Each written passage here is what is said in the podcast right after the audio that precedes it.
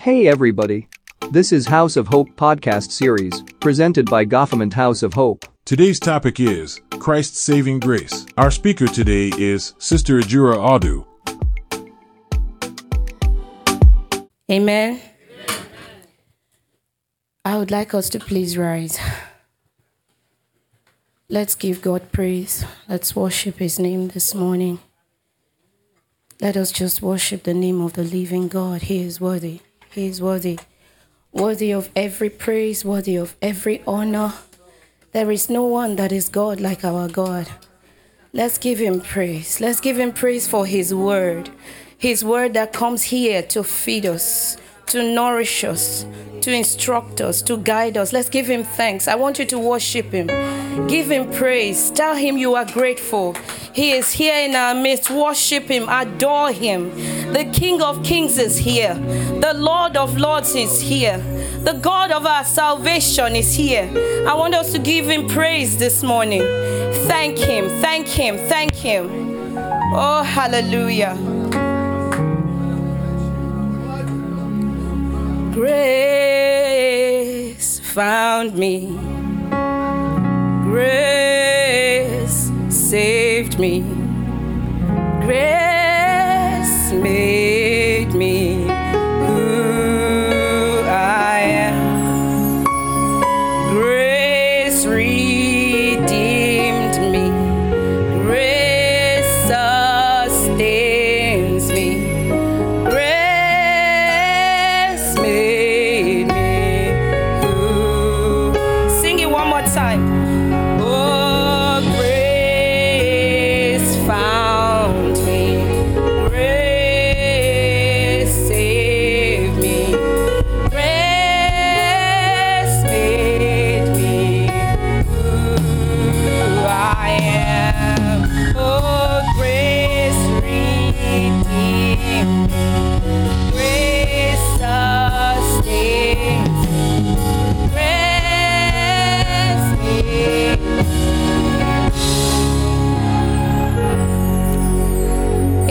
of Jesus, we have worshipped. Amen. You may please have your seat.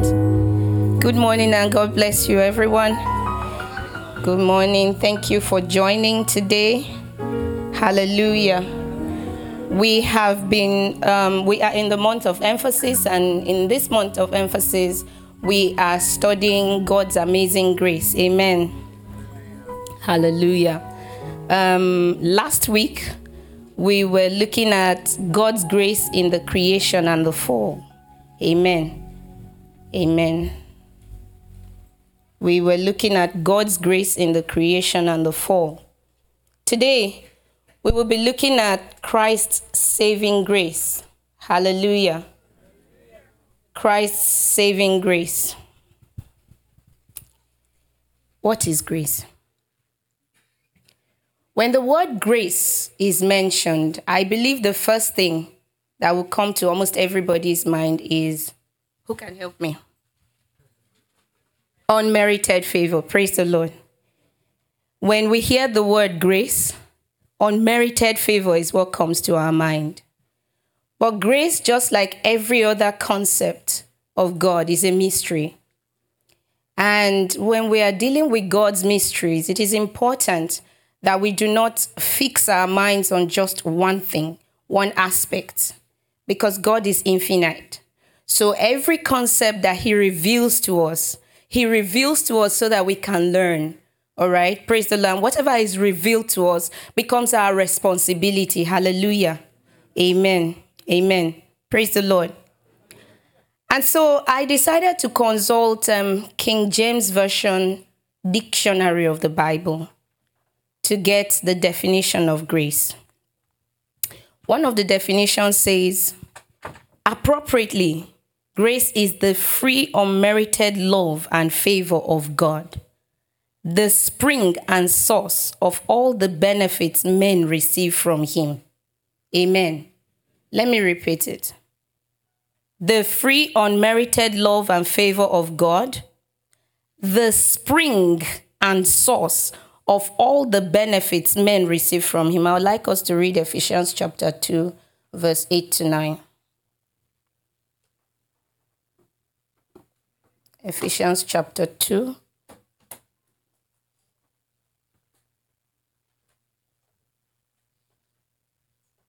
Amen.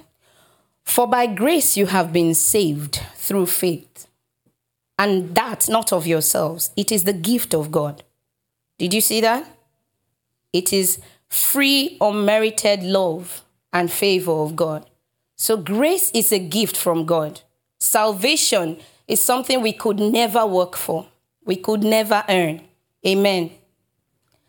The second uh, definition says favorable influence of God, divine influence or the influence of the Spirit in renewing the heart and restraining it from sin. I'll take that again. Favorable influence of God, divine influence or the influence of the Spirit in renewing the heart and restraining from sin. Before I read the text, I would like to say, see, grace, just like any other concept in the scripture, I believe is one of the most misunderstood and most abused mysteries in Christianity. Interestingly, grace, you know, encapsulates everything our Christian life is all about. And so if we miss grace, if we misunderstand grace, then we are messed up in our race. Hallelujah. So it is important and very critical for us to understand what the Lord God has revealed about grace. I will quickly say a lot of let me let me just give us a little bit of the misconception of grace that is out there because many times when you know what something is not, you will begin to have an understanding of what it is. Amen. For some people, they believe that grace is God's empowerment for them to be removed from sin, to be, be delivered from sin, but continue in sin and continue to receive mercy and favor. Let me say it again. In some circles, grace is believed to be the license that allows us to keep living in sin because God knows our frame and knows we can't help ourselves. But if people live with that understanding, you know what it does? It distorts the work of salvation in the sense that if it is okay to continue to live in sin, why did Christ come? There wouldn't have been any need for Christ to come. While it is true that grace actually permits us to get out of sin, it is because of grace that we are removed from sin. But grace is not complete if it does not empower us to live in righteousness. Amen. Grace is not complete if it does not empower us to live in righteousness. In other words, if you have been saved from sin, but you are still living in sin, then you are living in error and you are not walking in the will of God. Now, I'll go to the next scripture, very important. Titus chapter 2, verse 11 to 12. I would actually return to this scripture later on, but I want us to start with this. Amen. Titus chapter 2, verse 11 to 12. For the grace of God that brings salvation has appeared to all men. Hallelujah. That's number one. Grace for salvation has come. You have received Jesus as your Lord because of grace. Amen. Then, verse 12 says, This same grace teaches us that denying ungodliness and worldly lust, we should live what? Please help me. Righteously and godly. Where? Let's repeat verse 12. Let's read it all together. I'm reading from the New King James Version. Teaching us that denying ungodliness and worldly lust, we should live soberly, righteously, and godly in this present age. In other words, grace pulls us out of sin into a place where we are learning, improving, developing the work of righteousness, living in godliness. So if you were saved yesterday and you are still in that place yesterday, understand that you have not moved. Amen. Understand that you have not moved because you have been saved to do what? To live soberly, to live righteously, to live a godly life. So anything short of that is not grace, according to this scripture. Amen. Amen. Amen. That's the second thing, grace. I said salvation is the first thing, living in godliness is the second. Let's look at the third thing. Verse 13 says, this is still continuing from for the grace of God, right? For the grace of God. For the grace of God appears to us so that we can look for the blessed hope and glorious appearing of our great God and Savior Jesus Christ. Amen. So grace takes us out of sin, puts us into the practice of righteousness and godliness, and places us in a place where we anticipate and become prepared and ready for the return of Jesus. Hallelujah. So grace is the perfection, is the completion of the work of Christianity. If you are saved, if you are born again, it is because of grace. If you are going to live righteously, it is because of grace. If you will be raptured with Jesus, it is because of grace. Hallelujah. Now, these two definitions, they make grace seem like it's just something God gives. You realize? It's like it's something God gives. But grace is more than something that God gives. Actually, grace is an attribute, a personality trait of God. Shall we look at Exodus chapter 4, verse 6? Amen. Sorry, did I say 434? I'm sorry. Exodus chapter 34. You remember the story where Moses in chapter 33 told God he wanted to see God and all of that? um, show me yourself. And then God agreed and um, decided to hide Moses in the cleft of a rock and came out to proclaim his name before Moses. What happened here is God introducing himself to Moses. It's like I will meet somebody and the person says, Tell me about yourself. Me, I'm proclaiming my own in faith. So this is my name is Ejura, gentle, easygoing, lovable, you know, all of that. You believe it? I don't know. Ah, that's me. Amen. Hallelujah. But here is God walking before Moses. Let's read what he says. And the Lord passed before him and proclaimed, The Lord, the Lord God, merciful, and what? Let's repeat it. The Lord, the Lord God, merciful and gracious long suffering, and abounding in goodness and truth. Let's stop there. Praise the Lord. The Lord, the Lord God, merciful and gracious. In John chapter 1, verse 14, and the Word became flesh. Remember, in the beginning was the Word, the Word was good, the Word is God. And the Word became flesh and dwelt among us, and we beheld his glory as the glory of the only begotten of the Father, full of grace and truth. Amen.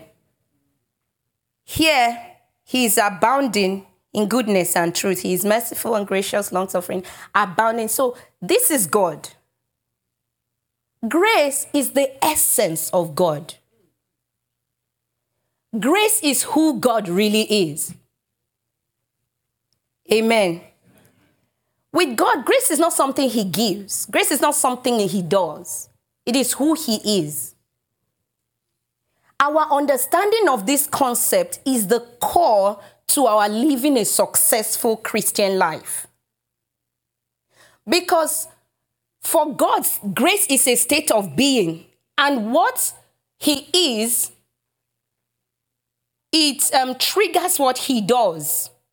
In other words, what He does comes out of who he is. Amen. The grace he gives us is because he is graceful, he's full of grace. All right? So, our understanding of the concept of grace is the only key to our ability to live this successful life. Remember the scripture we looked at in Titus chapter 2? Our salvation is by grace. Our successful walk with God is by grace. Our eventual connection with God in the end of life is grace. Amen. So, grace is the essence of God. We said John chapter 1 revealed Jesus as full of grace and truth. Again, grace cannot be separated from truth. So, if grace permits you to get out of sin, but doesn't teach you to live in righteousness, there's no truth in that. Amen. I, am grateful to God that in this house, that error does not exist. And I pray that anyone listening to me online, that the Lord will deliver you from that error in Jesus' name. Amen. Amen. Now, like I said, God's grace is the empowering force behind all that we are, all that we will ever become. So we need to learn to connect with the grace of God. You see, throughout the centuries, we have always heard about how um, man fell, you know, from the grace and then they fell short. And at the end of the day, he couldn't become everything he was hoping to be. I want us to understand that God didn't change, right? He never changed. It was man that fell. All right? Now, the Bible says all have sinned and have fallen short of the glory of God. Part of that glory is the grace of God. Do we agree? Because we have established that grace is the essence of God. So that glory that man fell from is the grace of God. He got disconnected from the grace. He became unplugged. What he was what the devil convinced him to do was to try to become God using his own effort. He, he, was, he was told, see, the devil knows how to play on us. The devil knows that they love God, they admire God. He used that against, said, You will be like God. All right? And so they thought there was something they could do. Unfortunately, they didn't know they were already like God. So they were they became unplugged because of that effort they made, which was directly disobedience to God. They tried to use their own effort to try to be like God. That unplugged them from the grace. And throughout the generation, God did not change he didn't stop being gracious. Because many times when we look at the Old Testament, we look at the law, it's like, oh, God was very harsh in the Old Testament and he was, you know, very, but God didn't change. He never changed. Hebrews, we have many scriptures. Malachi chapter 3, verse 6 tells us he cannot change. James 16, 17, he, there's no variableness in him. He can't change. Maybe we should read Hebrews 6:13. I believe I have a little time. Hebrews 6:13, please. Amen.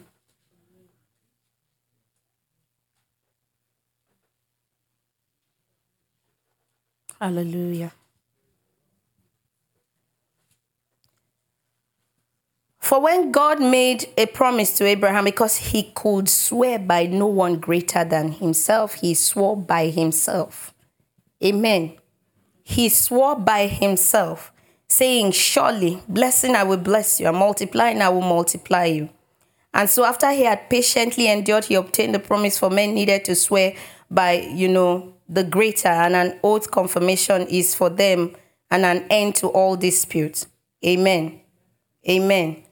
Thus, God determining to show more abundantly to the heirs of promise the immutability of his counsel. He confirmed it by an oath. God does not change. His ways don't change. His counsel does not change. Amen. Now, so if he doesn't change, then what happened with the Old Testament? Did God improve on himself by grace? Did God improve on himself by bringing Jesus? No, he didn't. Amen. I believe in my heart that the law came because man decided to try to be like God. God's intention was then to show man if you want to be like me, you need to do this, right? To even begin to look like me. These are the things you need to do throughout scripture. None of them could keep any. It wasn't because God wanted to be wicked or mean. He needed to demonstrate to them there's nothing you can do in your power. There's nothing you can do in your power that can make you like God. Amen. He didn't change. They wanted to be like God. It was their effort. And God showed them, okay, this is the template if you want to do it in your effort. And so the law, instead of it helping man, could not help man because it was never intended to. Right? You do this, you do this, you do this, you do this. There's nothing you can do. It was not the original design of God for Adam to do anything to be like him. God already made him like him. So there was no, there was no, that's parts of Adam's work had nothing to do with his own efforts. And God's counsel is immutable. It can't change.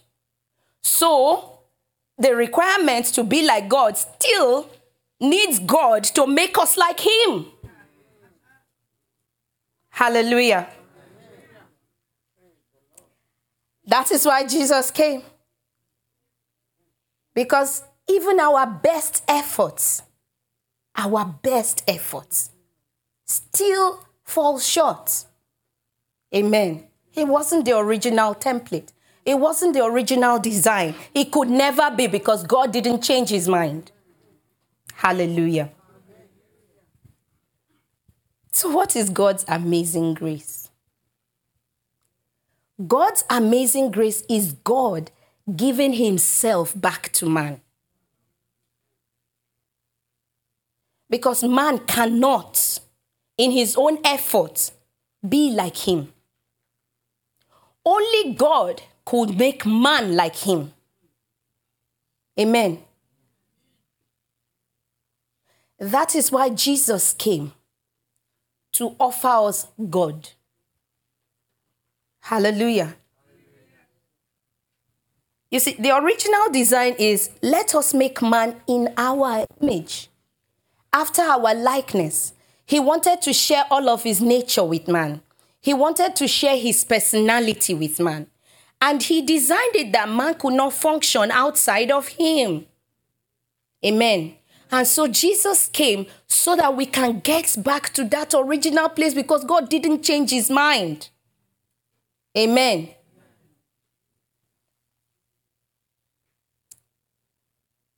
Like I said, a fall from glory is a fall from grace because all have sinned and we fell short of the glory of God, Romans 3:23. And we fell because the devil came to steal our place. And grace didn't cease, grace didn't stop. I would summarize what I said. From the time man fell, we were dead on arrival. Amen.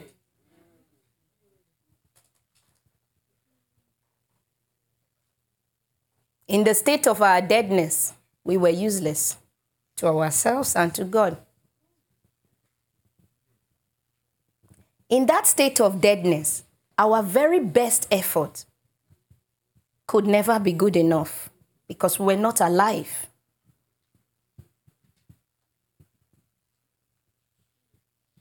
We inherited the gene of sin that made it impossible for us to fight against sin.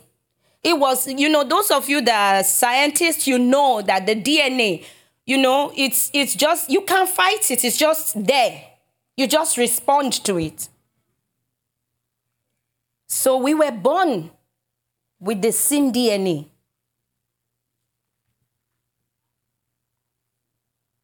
Hallelujah.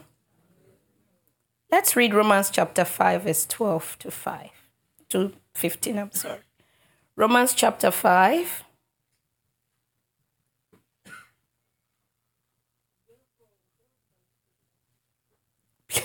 Please go ahead, Ma. Romans chapter 5, from verse 12 to 15. Thank you if you're there. Therefore, just as sin came into the world through one man, and death through sin, so death spread to all people, no one being able to stop it or escape its power, because they all sinned. Sin was committed in the world before the law, before the law was given, but sin is not changed against anyone. I mean, it's Char- not charged against Yes. anyone. When there is no law against it, yet death ruled over mankind. From Adam to Moses, the lawgiver, even over those who had not sinned as Adam did.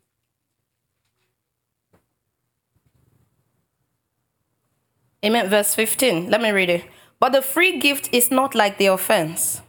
For if by one man's offense many died, much more the grace and the gift by the grace of the one man, Jesus, abounded to many. Amen. Thank you, ma. Praise the Lord. So, because we inherited the gene of sin, none of us could save ourselves. We were already dead. From the scripture we read, sin produced death, and death reigned in everyone. But grace came through Jesus. Yes, because we inherited the gene of sin. That's the reason. Thank you. Because we inherited the gene of sin, we lived in death, every one of us. And for that reason, none of us could save ourselves. And that's why the saving grace of Jesus was the only thing that every one of us could depend on. Hallelujah. Hallelujah. The logic is this because sin came through one man, life also could come through one man, Jesus. Amen. Jesus, He is the embodiment of grace. He is the reason we have hope. He's the reason there is life. He's the reason we are no longer operating in death. Hallelujah. He is the reason we are empowered. So we are given the, the give. Remember the first, the second um, definition? Grace is the influence, grace is the enabling power of God. So because we have received salvation, there's enablement. Hallelujah. I want to read First Corinthians. Plus, I want to read First Corinthians 15. Please. First Corinthians 15 before I continue. Hallelujah. From verse 9. 1 Corinthians 15. This is Paul.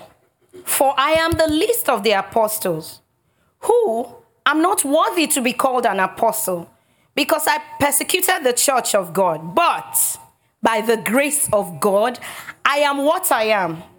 And his grace towards me was not in vain. What did he do? I labored more abundantly than they all. Yet not I, but the grace of God which was with me. Hallelujah. Grace does not take away work. Grace does not replace work. Grace empowers us to work. Great. You see what we have been going, the scriptures we've been going through. That scripture in Titus chapter 2. Please take your time, go back and study it again. Grace brings salvation, but doesn't stop there. Grace empowers us to live in godliness. So if you are not able to overcome that sin, if you are living continuously in that way of life, then you haven't plugged into grace. If you are not empowered to do what you are supposed to do, you have not connected with grace. Amen. Paul said, I labored more than they all. But it was not I, it was grace.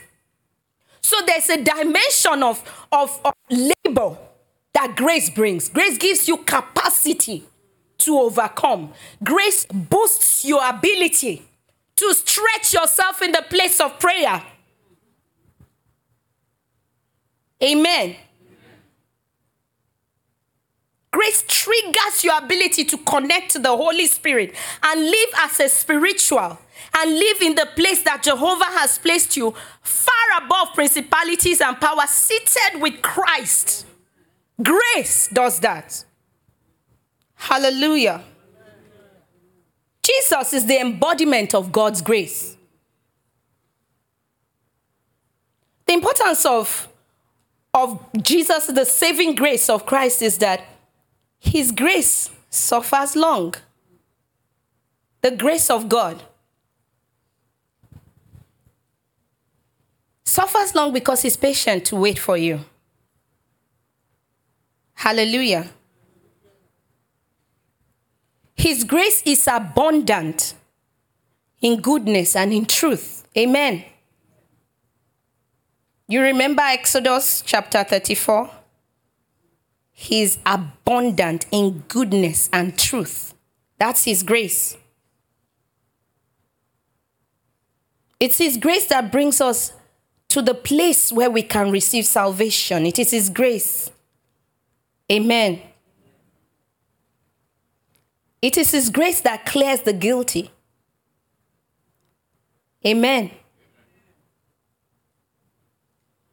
It is His grace that is rich in mercy. If we go back to Exodus 34, uh, I believe it's somewhere in verse 9 10, it says he doesn't clear, he by no means clears the guilty. It is God's grace that actually presents his judgment. Hmm. Amen. Did we agree that grace is the personality of God? Because of his grace, there is judgment. Because of his grace, there's deliverance from judgment. Because of his grace, we are empowered to walk away from the judgment against sin so that we can escape it by grace. Amen. Because that grace is rich in mercy. Hallelujah. It is rich in mercy and gives us capacity.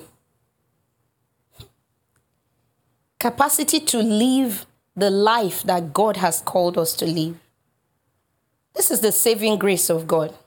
When you hear saving grace, most of the time you are thinking of, oh, salvation. You have been converted from, you know, darkness to light, and yippee, there we go. But no, salvation is we are removed from sin to righteousness. Salvation is we are living in righteousness. We are living according to the design and dictates of God the Father. Salvation is that we are doing everything that God intended for us to do here and we are dominating. We are living the life. We are we are doing we are representing him. We are reconciling men to him. That is salvation. That is salvation. Hallelujah. Let me read.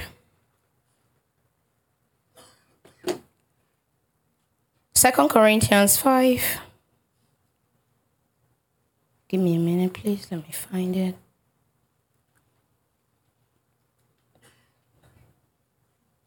Amen.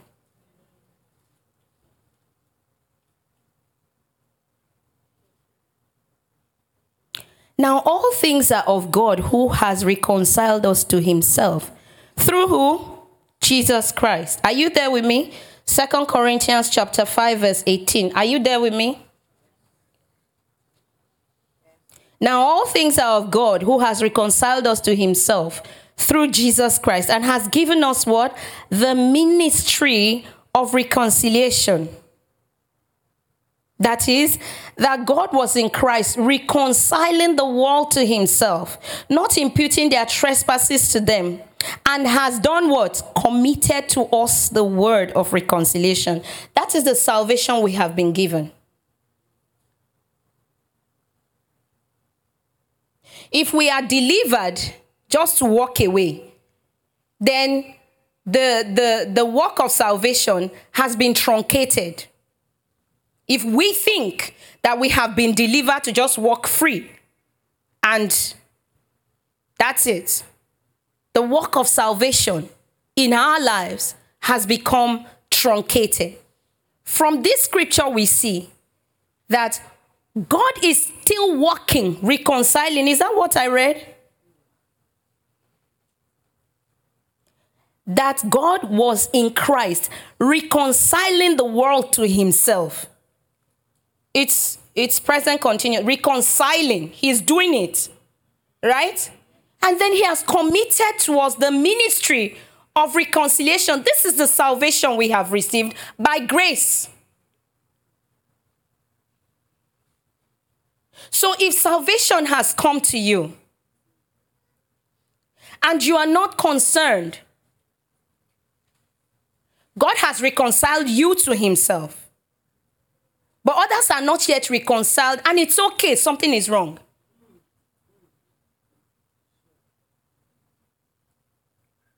It truncates the grace of God. Right? It separates us from partnering with God because the Bible says he is reconciling the world to himself. And we can see the world is not yet fully reconciled. So if, if our hearts do not carry the passion of the Father, we are unplugged from grace. Hallelujah. Hmm. Amen.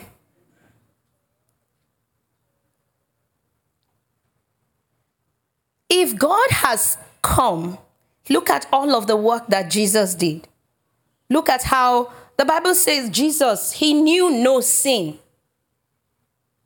The Bible says God made him sin. That thing puzzles my mind. God made him sin, who knew no sin. God made him sin so that by his work we can become the righteousness of God. Not that we can have the righteousness, but that we can become the righteousness of God in Christ Jesus. Amen. So if we are not the righteousness of God in Christ, and all of this was done by grace. If we are not the righteousness of God in Christ Jesus, we are unplugged from grace. Do you agree?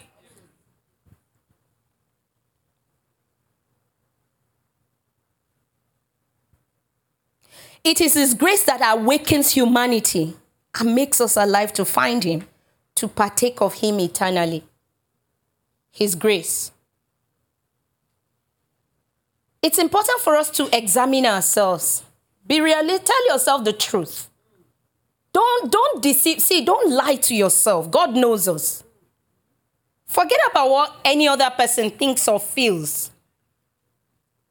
Ask yourself Am I in grace? Am I truly experiencing the grace of God? Is the grace of God alive in me?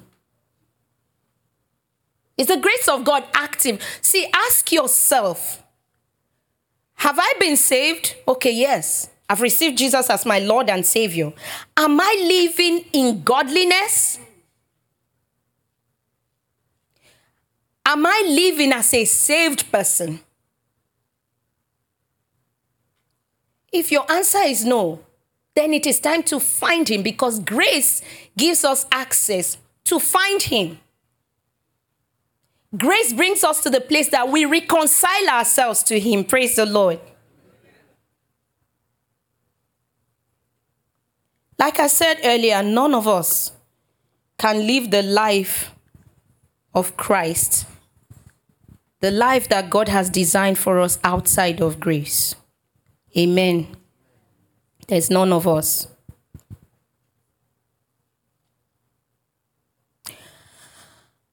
I want us at this time to pray. If you have been listening to this, I asked us a question. Examine yourself. Do not deceive yourself. The grace of God empowers us to live above sin. That is His saving grace. His grace empowers us to do the works of Christ. It is His saving grace. The grace of God empowers us to reconcile, to reconcile men back to God. That is His grace. If you are not living in this grace, I want you to ask the Lord, help me. Reconcile me back to this grace.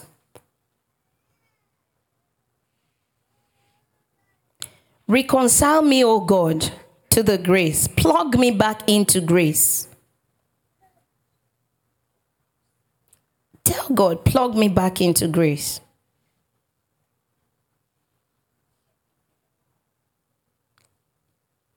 Amen. Amen. Praise the Lord. And I want to give this opportunity to anyone who has not given his life to Christ in this room or online.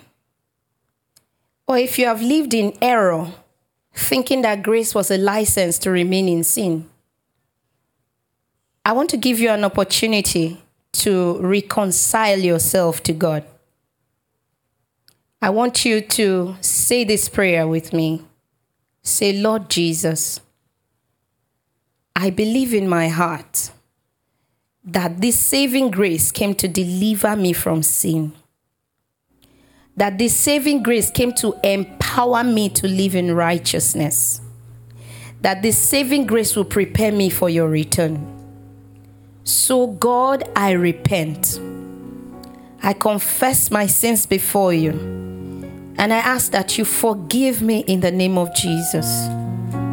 I ask that you receive me, Lord, that you strengthen me, that you place your grace upon me and empower me to live the life of Christ, the life that you have designed for me to live from beginning of this world in the name of Jesus. Amen. If you said that prayer with me, you have become a child of God. You have received the power of God's grace, and His mercy is resting on you. Amen. I will invite you to visit um, gfmi.org. Um, and I believe that there are resources that can help you grow in grace, and the Lord will strengthen us all in the name of Jesus. Praise the Lord. If you're in the Washington, D.C. region, visit in person at our address. Please subscribe to our YouTube channel and follow us in our social media. God bless you.